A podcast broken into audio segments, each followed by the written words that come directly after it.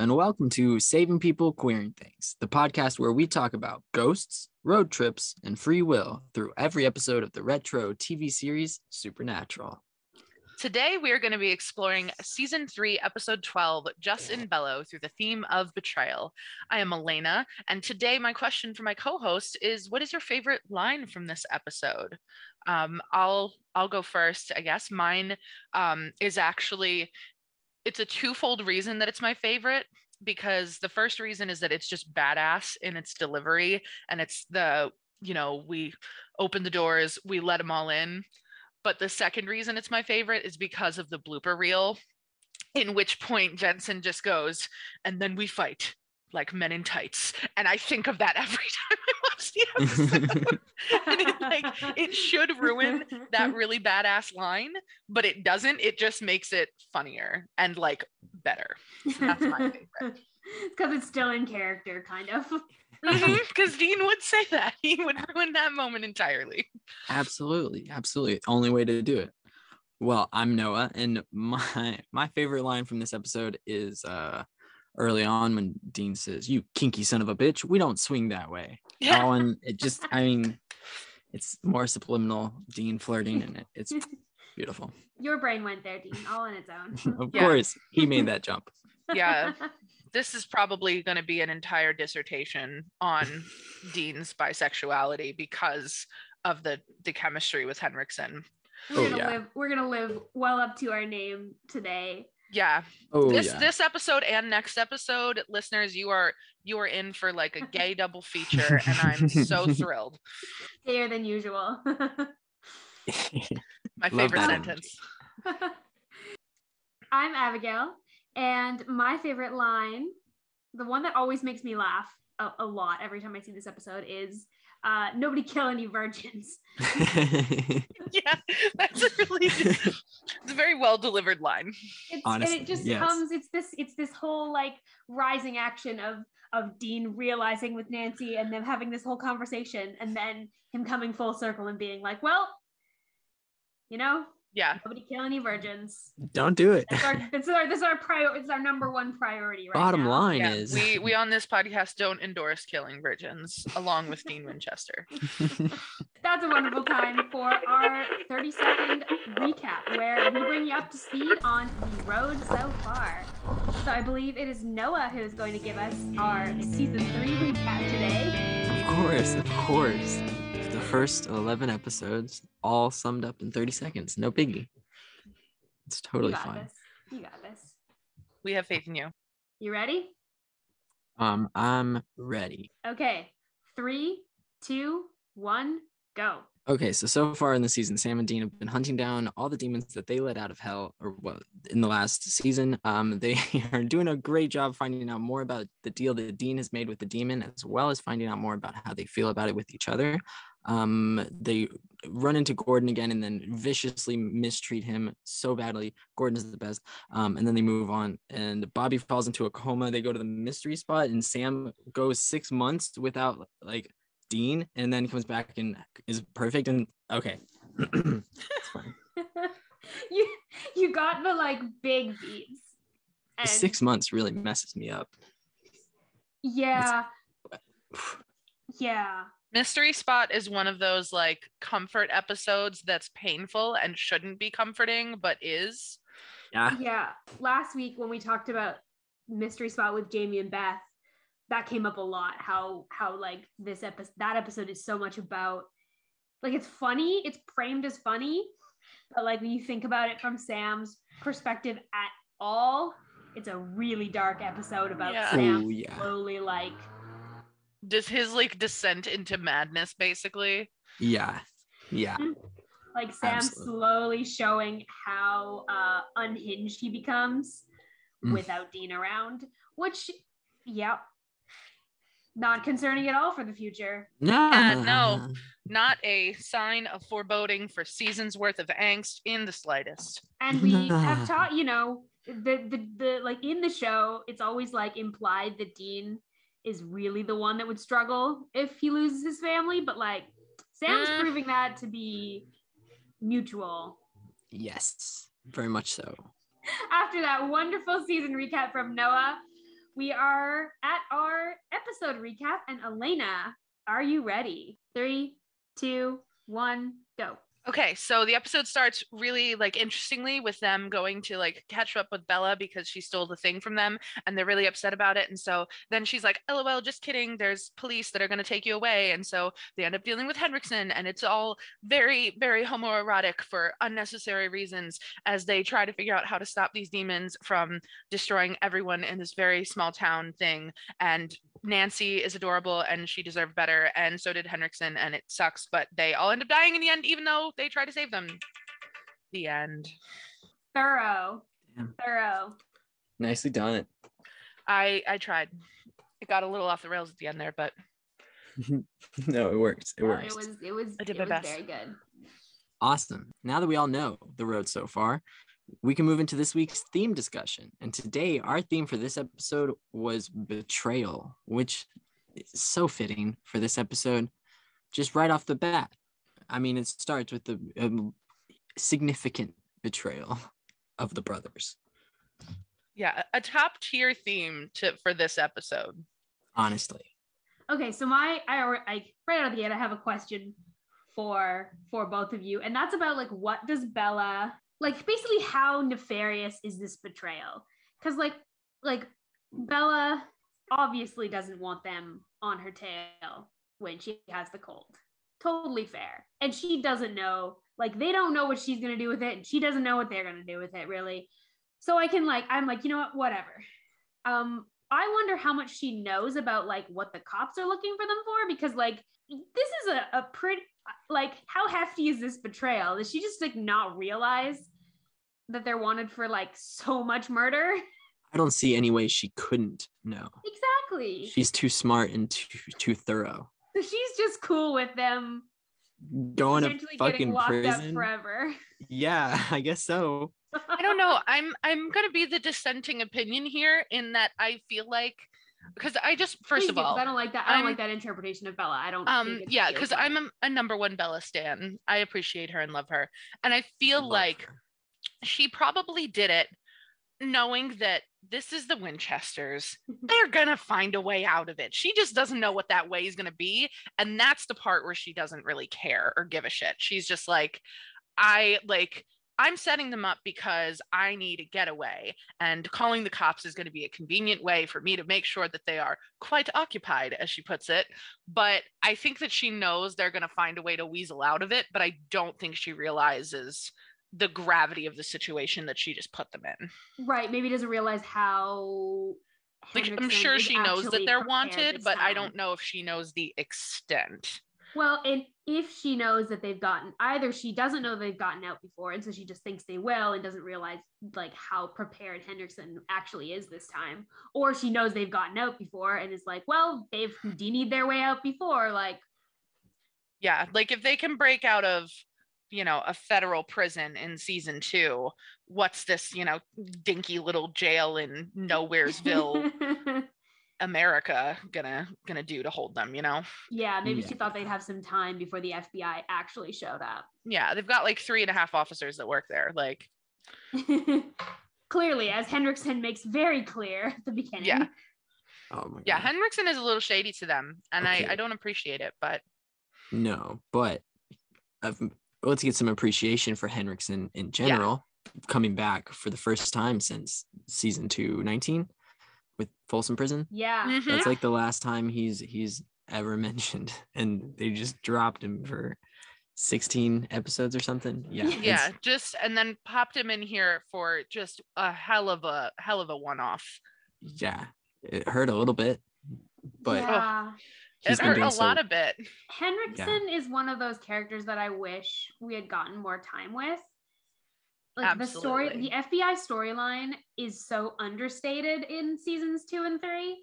Mhm. Like you said, Noah, like we haven't seen Henriksen for so many episodes, and so much like time has passed as well. so much other shit's gone on. so much has gone on and they've had bigger priorities um and obviously like i appreciate that they try and give us some context for that where they go like henriksen has been looking for you the entire time Mhm. he's been looking for the winchesters but I wish we had had more. I wish we had more appearances because he's such a presence, and I love his arc in this episode, Mhm. which maybe is going to be a, a tie into like our first kind of second kind of point on betrayal. Um, because Henriksen kind of finds out that his whole perception of the world was wrong, and that the Mhm. people that he thought were the bad guys actually are the ones trying to save the world. Like the world sort of betrays his idea of reality, and then he also feels like he's betrayed you know himself in the fact that like he says to dean i've basically wasted my life like hunting a few guys who weren't even always the bad guys to save a few people and like there was all this thing that i didn't even know about Mhm.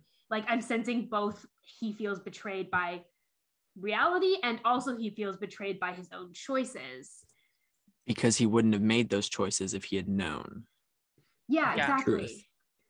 and i think the most unfortunate part about it is that he he gets this like you know up into this episode he has been a quote unquote villain like he is the guy that's trying to chase them and he gets a beautiful redemption and you you see that he is a, a person of very serious moral quality because as soon as he finds out oh these guys aren't kidding he's totally with it and i would have loved to have had a chance to see more of that going on and like to see them have this connect who like works with the FBI who knows about this stuff that's that's bad. And like I don't know if you guys have ever seen Oh. Charmed but like the original Charmed but they had this guy I think his name was Daryl I want to say and he was like a cop that worked with the police department.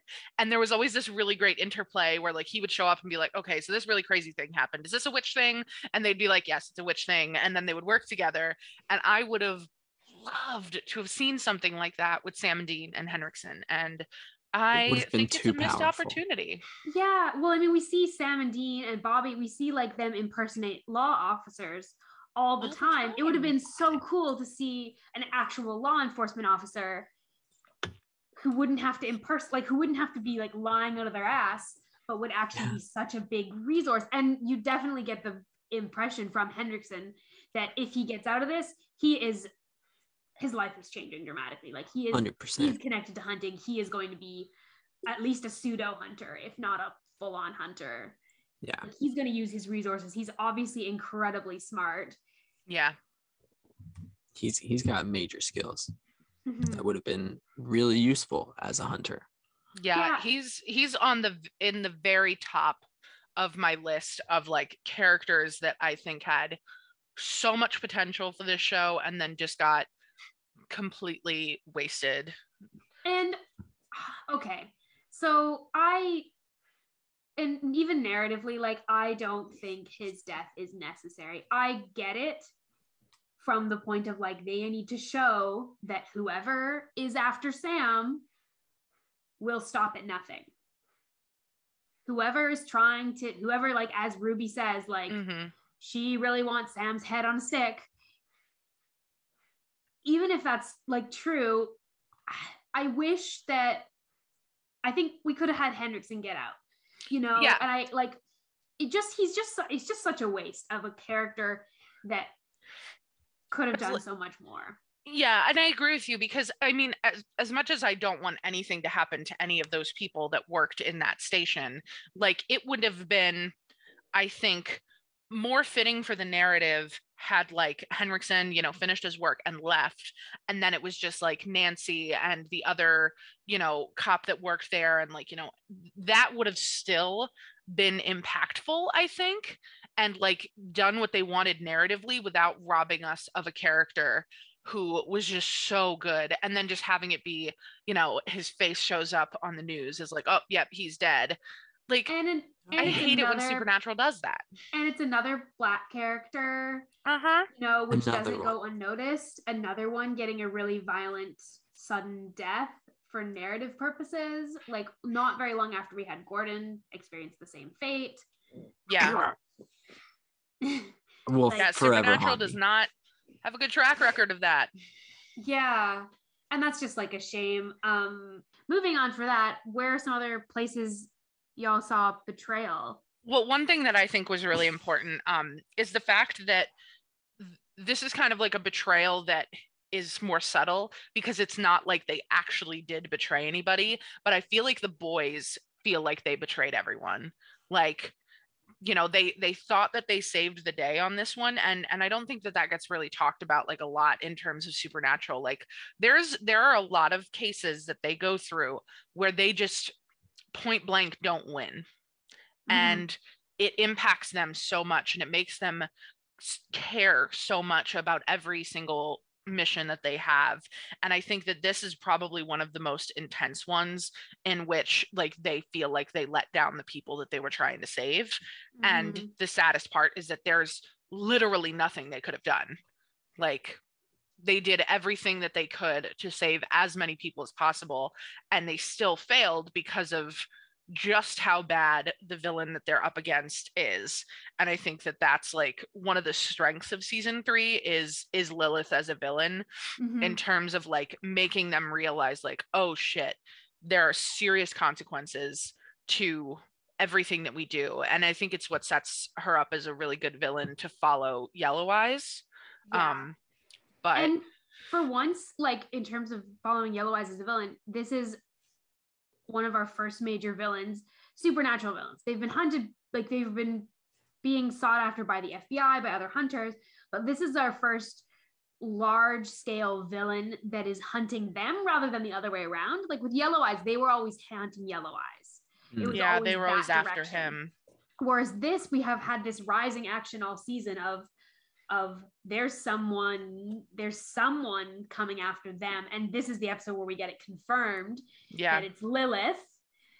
You know we can find and what a reveal that. of of lilith being like a kid. Yeah that was powerful. I liked it. Yeah we haven't seen a lot of like we've mostly seen demons in adult vessels. It being up Lilith to this point anyway. yeah Lilith being in a kid's in a kid is like uh, much more powerful as a mm. and you know and it like fulfills those sort of horror tropes of creepy child oh yeah. um, you know even just the, the, the dress and every every way she's presented in that scene. Um but i also love that we find out a lot about more about her from ruby. Mm-hmm. like getting ruby's presence in this episode ruby is another interesting one for betrayal because ruby feels betrayed when they won't take her idea. Yeah because that's true. she sees it as the only good option as the least, and she's actually not wrong. Yeah, yeah, it is the least lethal of the options because she, she, understands the stakes with Lilith better than anyone else. Which exactly. is yet another betrayal demonstrated by Ruby. Um, mm-hmm. Her betrayal of the demons in general, and Lilith to a spe- specific. Um, yeah, she's not supposed to be on the Winchester side. No. And we still really don't know why she is. You know, no. all, every answer she's given Sam has been cryptic, has been basically you scratch my back, I'll scratch yours. Yeah. We can help each other. I can help get Dean out of his deal. What is Ruby getting out of all of this? Ruby Obviously, is. I'm, I'm asking this rhetorically because Elena and I both know what Ruby is getting out of this, but Noah doesn't. So, what do you like? What do you think as someone who's like now getting to know Ruby? Do you have any ideas or like? She's sus. I mean, she's not yeah. after I mean, anything that the boys really want because every time she's used something to dangle in front of them, she's ended up walking it back and being like, Yeah, I can't actually do that. You know, like I'll get Dean out of his deal. There's no way out of that. Um, I'll I'll help you guys fight this demon. Oh, she kicked my ass. Like, okay. That's true. She's already proven herself wildly unreliable. Yeah. So I love her character. She's doing great and and she's very successful in most of her endeavors with the boys, but I don't trust her in this line. yeah. Yeah, that's fair. Um, I'm excited to see your continued thoughts as we see more of Ruby. And I appreciate that we get her in this episode almost as a fake out plot wise because she comes in goes this is how we can stop lilith. Mm-hmm. and they go hell no. Well dean goes hell no. Um, and then she's like okay bye. Deuces. Yeah. Like peace. Um, she really die. does she just i'm like, not gonna watch you die. Just like deuces. It'll be it'll be interesting to see her next episode see where what what more of her plan gets revealed. I'm excited to watch you watch that arc, Noah.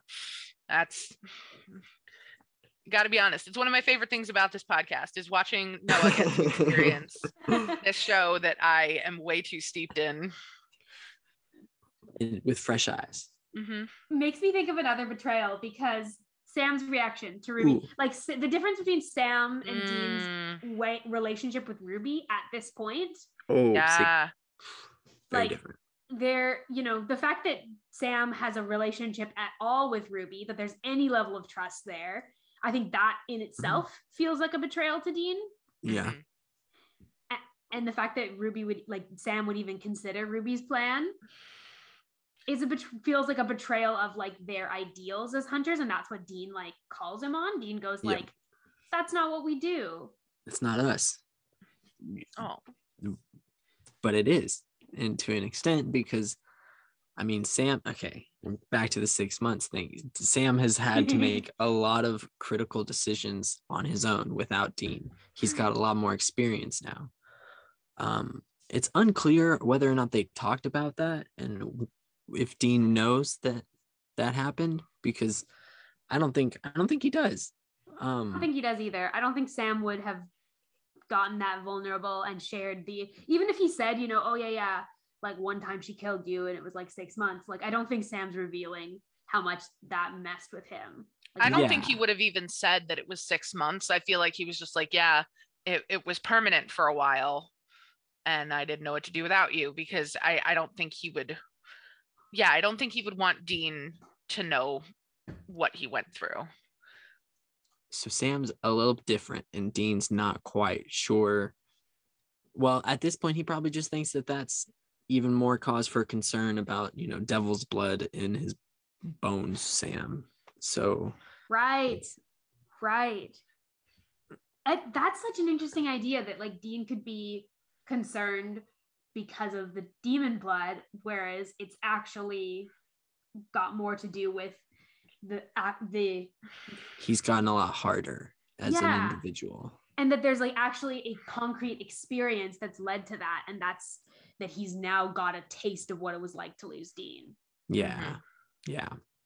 and he's and everything's changed now the stakes have changed for sam like he knows what it's actually going to be like and so he's a lot more willing to be like well we got to crack a few eggs to make it on like we To save Dean, we'll crack all those eggs. yeah like i am willing to risk all of these people's lives i'm willing to actually maybe consider sacrificing a totally innocent person If it means saving my brother. Oof, that's a big change for Sam from Sam in season one. Like, that's a Big change, significant. which is in itself like, you know, can you betray your like that brings up the question of like, can you betray your own past self? And when is that a good thing? And when is Mm. that a bad thing? You know? Yeah, because Yeah. it's like on one hand you could say, oh, well, it's because I've grown, but at what cost? Yeah. If you lose your heart, then it ain't worth it. Yeah, and I I forget which episode it is, but I'm I'm 98% sure it's an episode we've already seen in season 3 where uh Sam and Dean are talking and Dean is basically worried that Sam is like, you know, being so much so much harder about just everything and he's like I'm trying to be more like you. Mhm. and i think that that really shows itself in this episode but then at the same time you know he's trying it, it, it's al- it's almost like a reversal because he's the one that's like i don't care if we sacrifice somebody and dean is and dean's like i'm not okay with this and so it's almost like as the closer they get to the end of you know dean's deadline like the the harder sam gets and the softer dean gets because he Mhm. realizes how fragile this all is Yeah. It can all end in a snap. Well, I mean, you know, I joked about the nobody kill any virgins line earlier, Mhm. but it, you know, Dean's interactions with Nancy, I think are a good example of that softness that we're seeing in him towards the end of the season, where he wants to save her because she because she hasn't had certain experiences Yeah. and like that's the thing he highlights as he goes you know like she hasn't even been laid yet like let's you know he's making a joke but he's also like making a really serious statement about like she is so young she has so much life left to live like Yeah. not just sex but just like in general she has so much life left to live. We can't we can't even consider even if she's willing we can't even consider this. Like it's that's not that's not who we are and he's recognizing the more his own mortality he feels like he doesn't have enough time for all the things that he wants to do we saw that with lisa where he was going you know in another life maybe he that could have been something Yeah. Mm, but he's staring down not very long Two months. yeah Just about. Wait, Yeah. That's the next. the next next episode yeah next Yeah. episode we're gonna get a, a reference to the fact that it's about two months so i think we can probably guess it's like two three months yeah. Somewhere around there. So it's been like 10 months since the deal they, it, they are no they are and they are zero percent closer to actually figuring out how to stop the deal Yeah. Yeah. things have actually just gotten worse Yeah. Mhm. now we have Significantly. Lilith hunting them okay w- w- one thing we touched on a little bit about betrayal at the beginning was the way that henriksen is sort of betrayed by the justice system and in Mm. general um he like all the other cops are disrespectful to like they're they're rude to him just as much as he is to them but he's the one who's supposed to be in charge so like it's a little puts into perspective of like scope of the justice system and how it is in itself like super flawed and Yeah. you know henriksen is betrayed by the justice system and by the fact that so much of what he's doing is to save very few. And he he points that out very specifically to dean. He says i could spent and like my whole life hunting down a few guys to save a few people. Mm. like that's a betrayal of a system like a system that's promising to protect that's Yeah. supposed to like protect the whole community. And he's like no in reality my job only saves a few people. Yeah. Like whew. Yeah. It's Like like he's, last it's so unfortunate to have him like literally go through this my entire life is a lie arc. And then to immediately kill him off after that is so aggravating because it's like he didn't even get a chance yeah to try and make the changes that he very clearly would have if he'd had the time. and henriksen is such a you know like he's been such a character of integrity in the way that he's been presented Yeah. you know the reason he's been hunting sam and dean down is because he legitimately believed they were like super bad dangerous people yeah. And the reason he's been like doing everything he's been doing has been very you know he had good reasons and Yeah. regardless of the fact that like obviously the justice system and policing are super fucked up um he operating with the information he had he was doing the best he could and we see him being really consistent like his ego is the right size when he finds out the truth he immediately turns tail his priority in Mm. the episode itself is to protect Nancy, who is the one person in the scenario who's not law enforcement or Yeah. a prisoner. civilian She's the civilian in the situation. Yeah. And I I noticed a lot of similar similarities between Henriksen and Dean in this episode, particularly in their Mhm. Oh, yeah. approach. Because it's this like mix of like charisma, intimidation, straight up bluffing to try and Yeah. do what you need to do. Like we see that in why I think part of the, their rapport is so strong is because they have the same. Yeah. Henriksen is really being coded in this episode.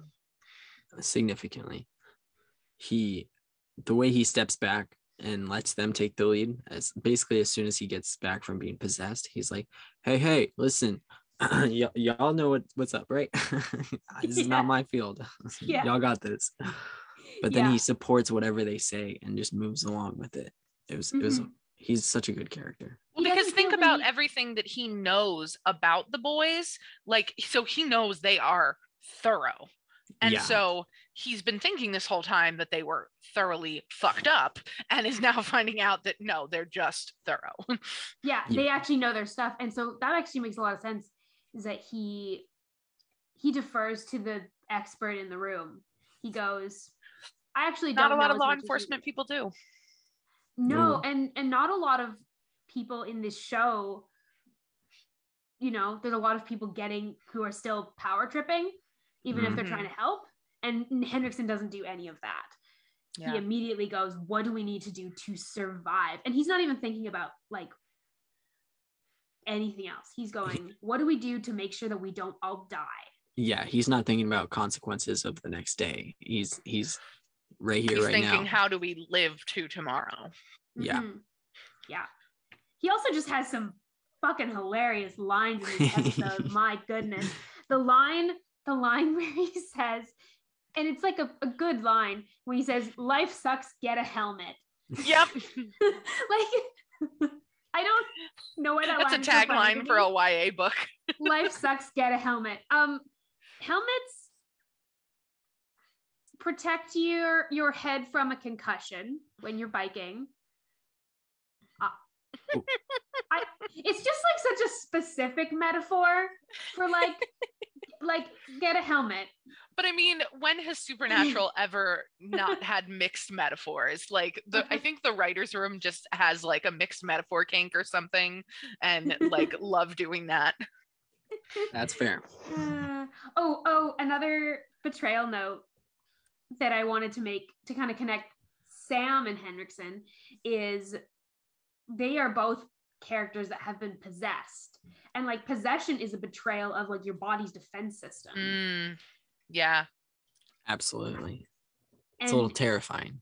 yeah, yeah, it's getting they've I mean, I think we've used the word, I think the show has also used the word of like being hijacked Yeah. when it comes to possession. And Henriksen, like, i think it's meaningful that Sam is the one that kind of has that back and forth with Henriksen right after he's possessed, because Yeah. Sam is the one who actually understands what's that, what it's like to like have something awful happen because of you, but not because of you. Yeah. Mm. But your face and your hands. Mhm. One other thing I wanted to to talk a little bit about that's not specifically related to betrayal, but is connected to the Winchesters kind of in general, is the scene where Victor taunts them about John, Mm, where he says, Your daddy brainwashed you and probably touched you in the bad place too. Mm. And I wanted to get your thoughts on how they both react to it because Sam and Dean both have a very strong reaction to those two phrases. And honestly, only one of those is incorrect. you know?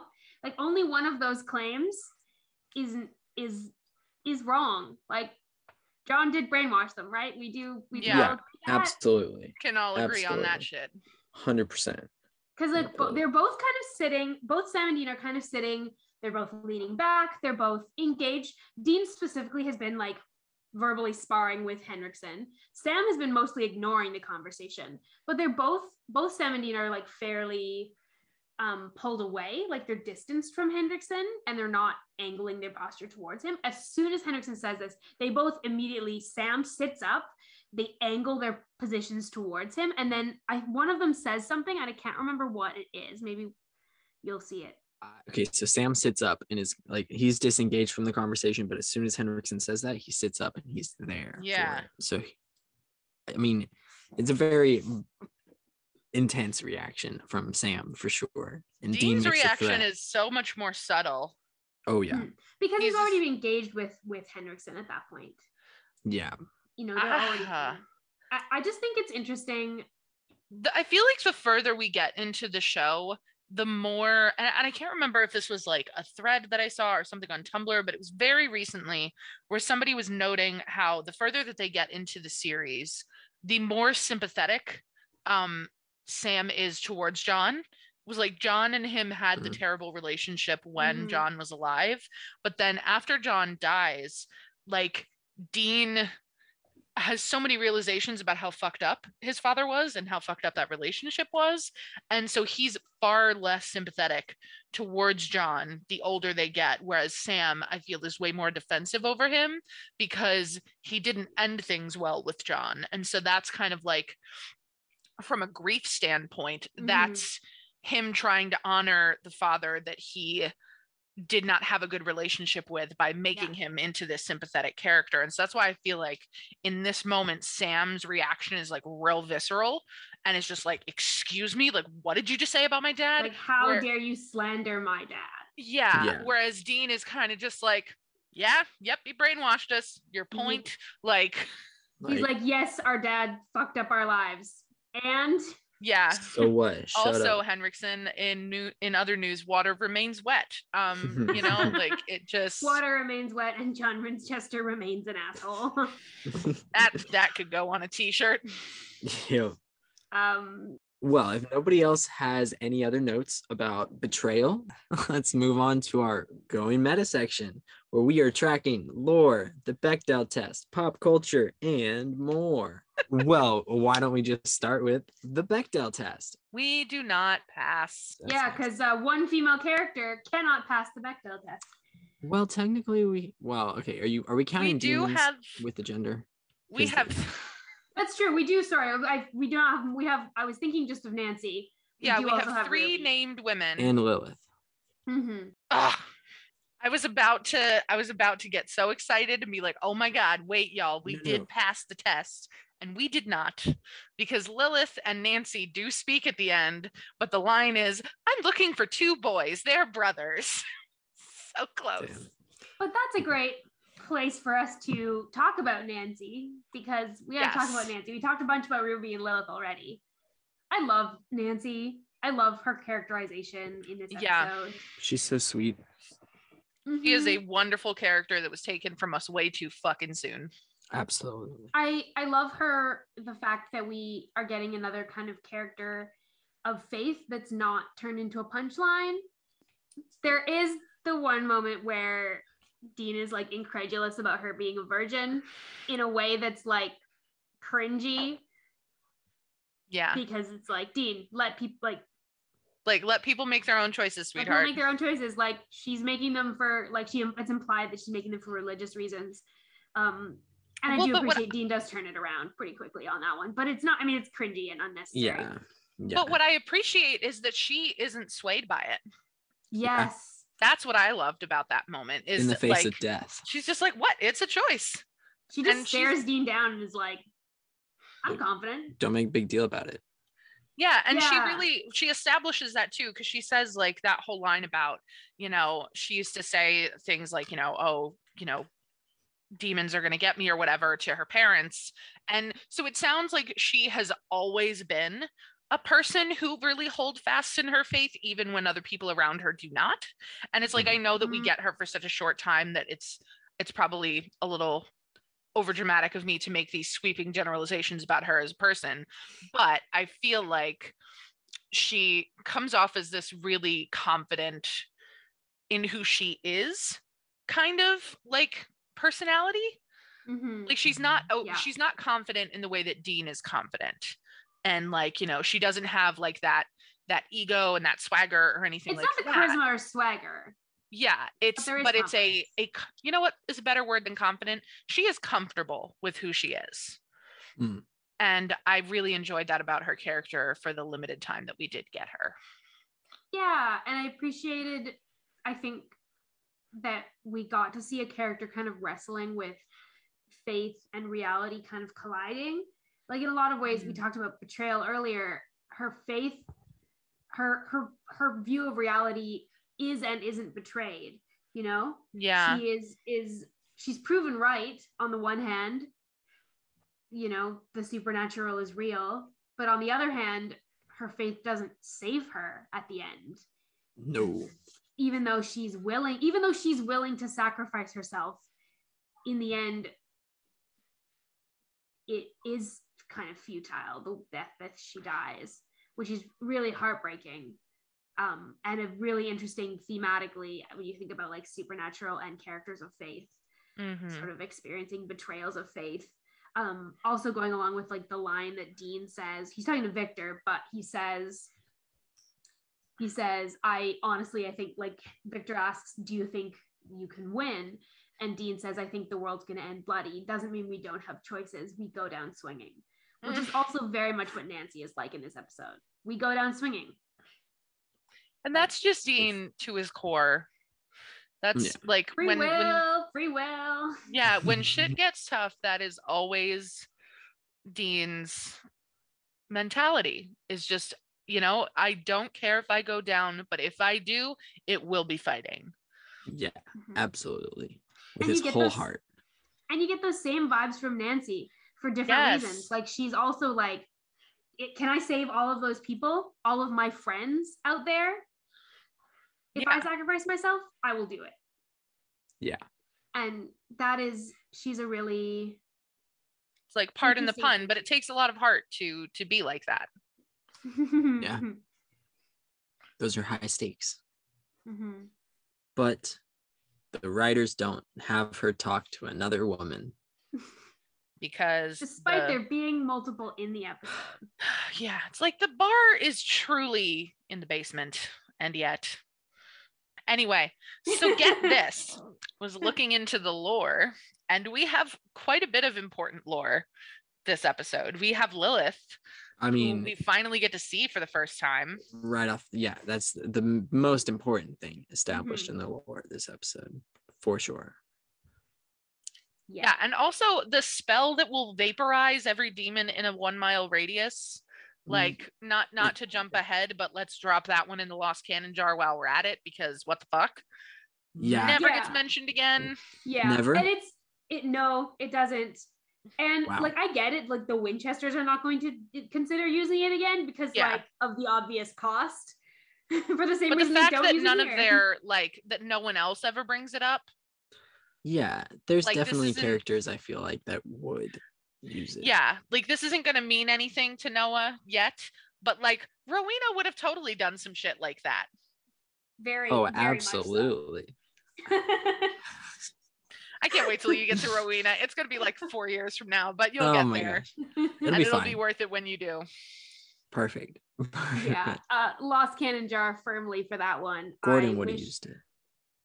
Gordon would have used holy shit. Imagine Gordon in this episode. Imagine if you had Gordon in this episode. Oh my oh, god. that would have been Imagine if you get Gordon, who's also somehow imprisoned with them in Then this it's- episode. It's Sam and Gordon against Dean. You know, two for the plan, one against. Like, Okay, yeah, because you bet you better believe that like Ruby is aligning, like Gordon is aligning Yeah. with Ruby. yeah, Yeah. absolutely.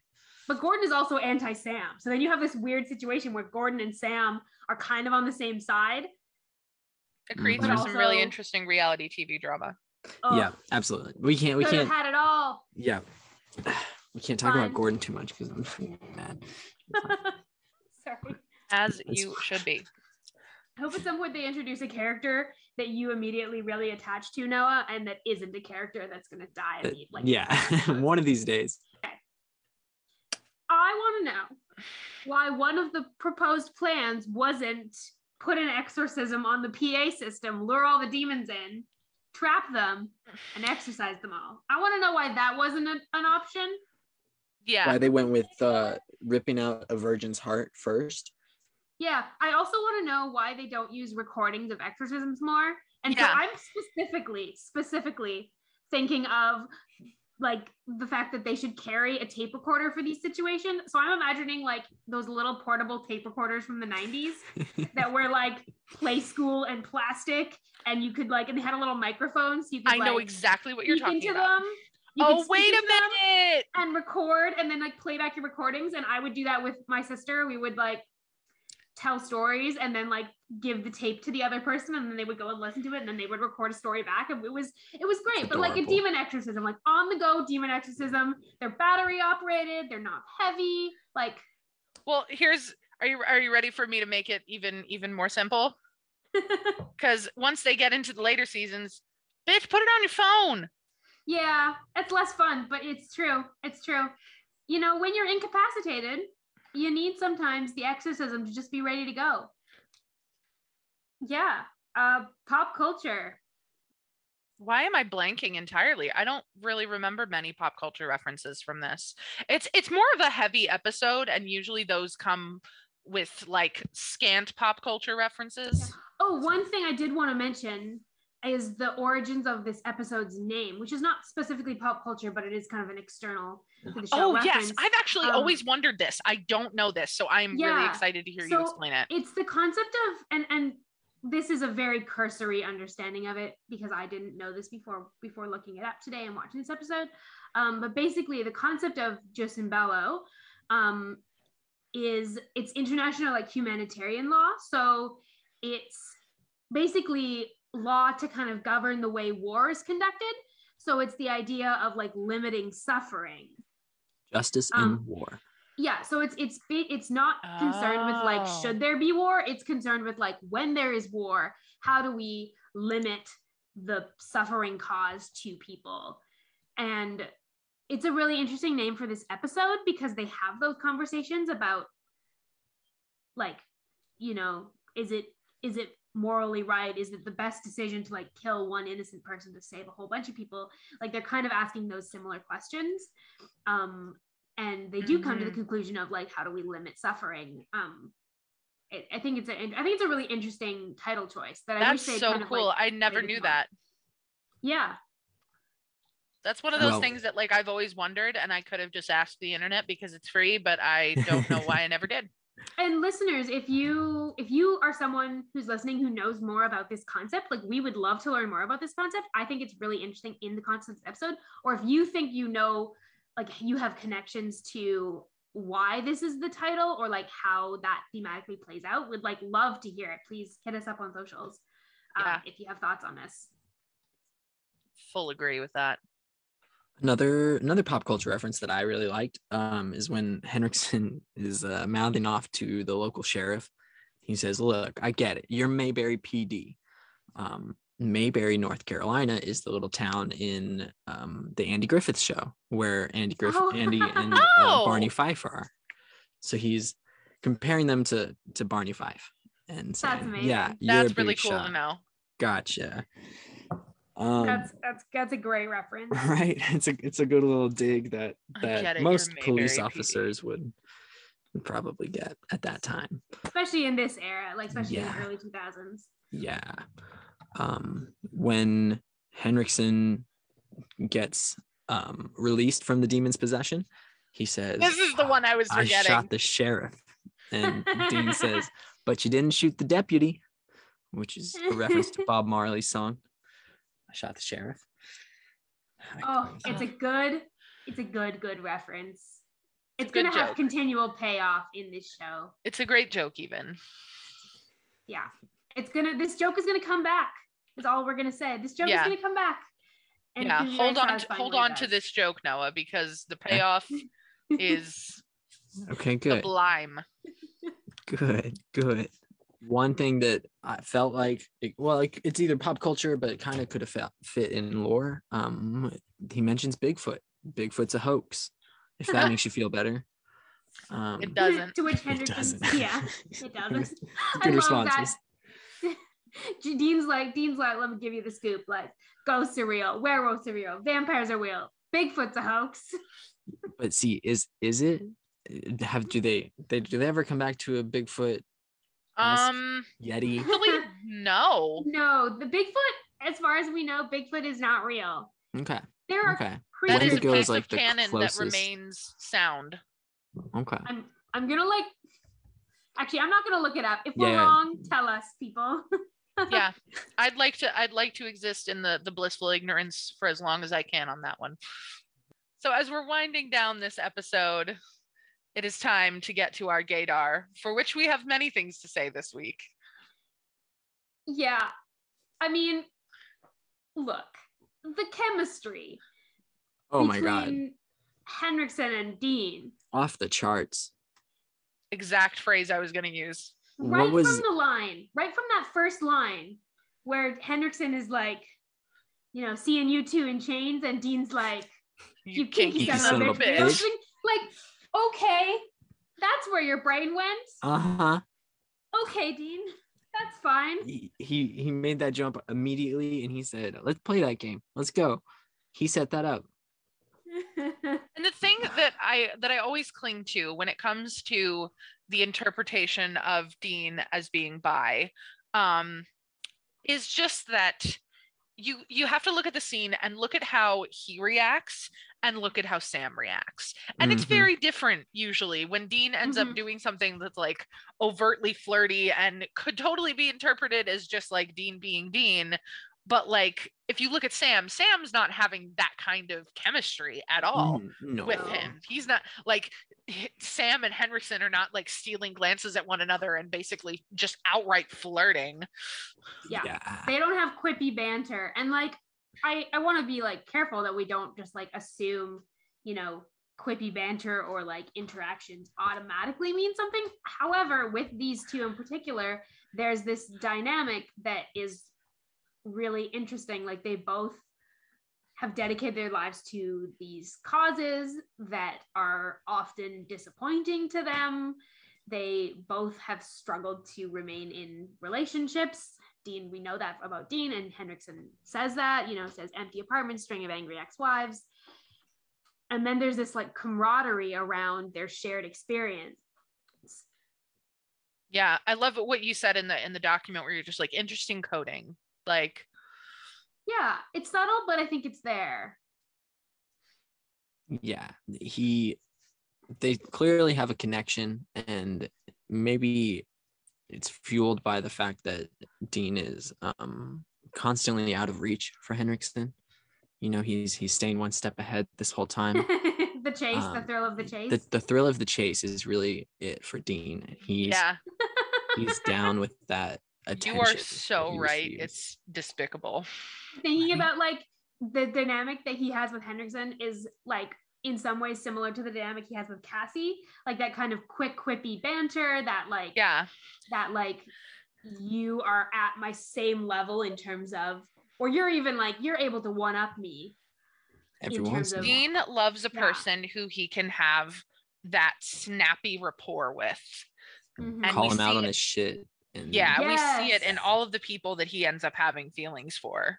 yes and we see it in like Henriksen, like you said Noah like someone who can like call him out but you see that both going both ways in this episode yeah you see Dean with the like little digs at Henriksen for not knowing what's going on but you also see Henriksen giving as good as it's got yeah Yeah. And where's that smug smile, Dean? I want to see it. uh-huh uh-huh Victor, sweetheart. yeah it's there's it's just the lines they give them the lines they give them are and the delivery for both of these actors just kind of magnetizes them to each other and it's like from the second from like the entire episode both before and after henriksen knows the truth feels like a choice Yeah, my one note that I had was queer coded or just the editors doing the Lord's work. Who can say? I mean, I'll I'll give it to the a combination of the writing, the editing, and the acting here.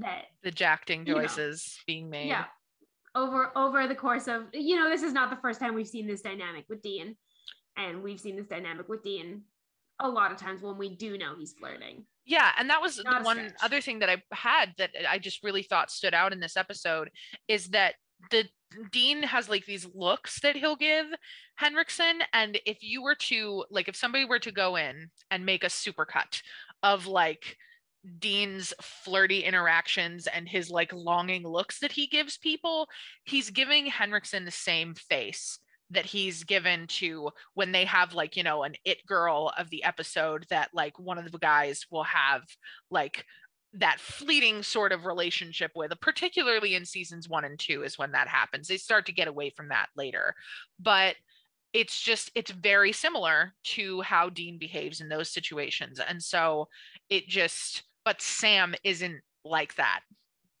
No, Yeah. Sam's very focused on just the the, the case, the problem and how to get out of it and Yeah.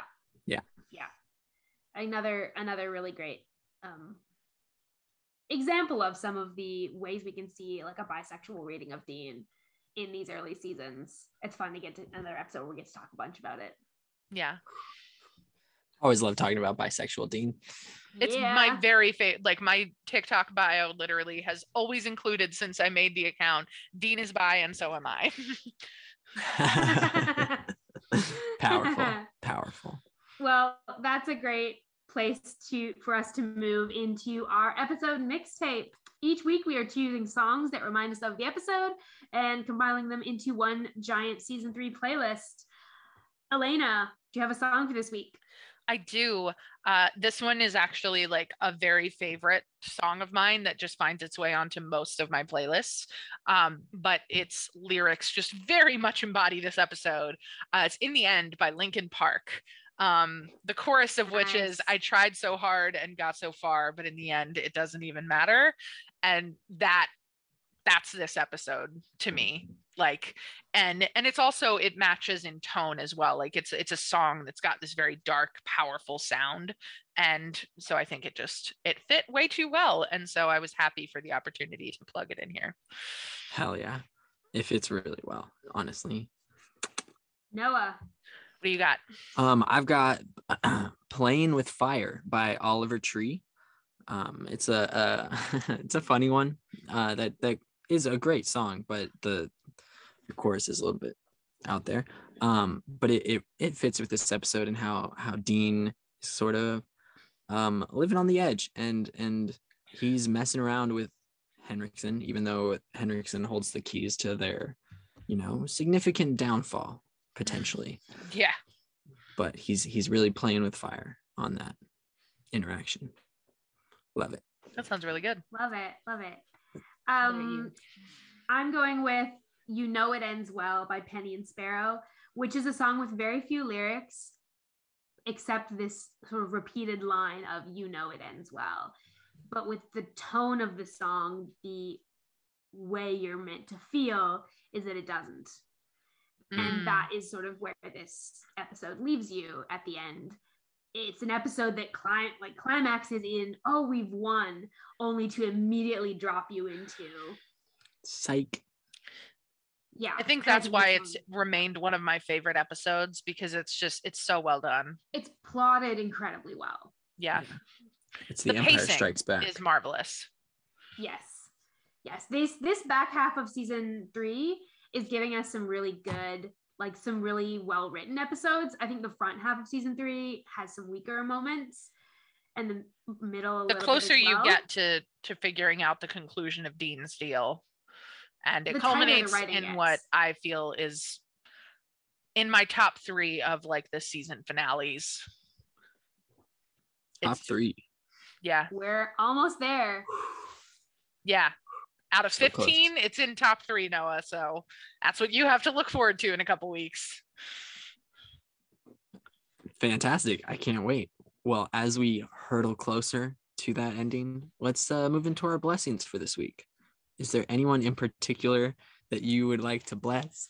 So my blessing for this week goes to Nancy uh, for very obvious reasons. Um, she is a character that, like I said in our discussion when we were talking about Bechdel stuff, she just has this this very subtle confidence and comfortability with who she is. And it breaks my heart that she was a character that had those qualities and then ended the way it did for her like so many of the things that like you know when dean is trying to say that he wants to keep her uh, alive and that he doesn't want her to have to sacrifice things and give up the rest of her life you know i i think that she feels that and she knows she knows that if she sacrifices herself she could miss out on that but she's willing to make that sacrifice. And the fact that she then doesn't need to and ends up dying anyway is i think just one of makes her one of the more gut-wrenching deaths of season three in my personal opinion so Fair. a blessing for nancy Hmm. Powerful. Powerful. really good. I'm gonna bless kind of a combo. I want to bless Sam and kind of also Ruby in the same breath. We didn't talk as much about Sam in this episode, but Noah Noah's point about how Sam is coming off of Mystery Spot and this six months without Dean, like I just hadn't taken that in in previous watches. me And neither so I'm just really struck by like the fact that Sam feels so incredibly trapped. He feels like he's between a rock and a hard place. He feels like everything is coming to this moment where Dean's going to die and there's nothing he can do and it's going to be terrible. And and so Sam's decisions in this episode, even his push to like go with Ruby's plan, is coming out of this just like desperation. And I think just a blessing for him in that desperation because like we love Sam. We know he is trying his best and we know he has a really like soft heart. You know, mm-hmm. a lot of the time. We've seen that in season 1 particularly like we saw Sam being often the character who was calling on Dean to like see people's humanity and yeah. to protect people and to work for you know the least collateral damage. And we're seeing some more hardness in Sam recently because of his like trauma and fear. And so I think I just have some sympathy for that and want to bless him for that. And in kind of the same breath also for Ruby who comes in obviously we don't at this point have the full picture of like what her motivations are but she does come in being like I'm trying to help. And I am a demon, so like I haven't really thought about the like innocent lives lost, but I am trying to help. And they and really just kind of gets blown off because they're like, no. And she, and she too is willing to sacrifice herself. Yeah. Yeah. That is and the thing she promises them that's gonna happen happens. You know, the bad thing. And she was trying to prevent it and wasn't able to. So like, you know, a blessing for being in between a rock and a hard place with no good options. Yeah. Yeah. yeah. Powerful. Poetry snaps to that. Hell yeah. My blessing for today is gotta be Henriksen. Um, yes. just how he handled this whole situation. He really mm-hmm. gave off a logical, calm-headed vibe throughout the whole episode for the most part. He he was under a lot of stress and showed that at some points, but he was the big shot until he realized he didn't actually know everything or really anything. so he sat back and did exactly what he needed to, paid attention, and tried his best to make sure the outcome was solid and secure in the end, which he couldn't have done anything more. Um, I'm proud of him. He did he did great, mm-hmm. and I wish that he had had more opportunities to shine in the show. So a blessing to him and his sense of um, justice. R.I.P. Mm. to our dear Henriksen. R.I.P. That's where we're gonna end today on that that blessing. Um, somber note for a somber episode. Yeah. Uh, thanks to everyone who is listening to us today. We're really excited that you're here. We're really grateful that you've chosen to take some time to hear us talk about supernatural and i wanted to wanted to say that today really explicitly hell hmm. yeah i well love done. that well make sure you guys all out there are subscribed to saving people queering things wherever you listen to podcasts you can find links to all of our social media and how you can reach out to us through our website queeringthingspodcast.com be sure to ride along with us next week as we discuss season three, episode 13 Ghost Facers through the theme of duty. Thank you for coming along for the ride, and we wish you a peaceful road until we meet again.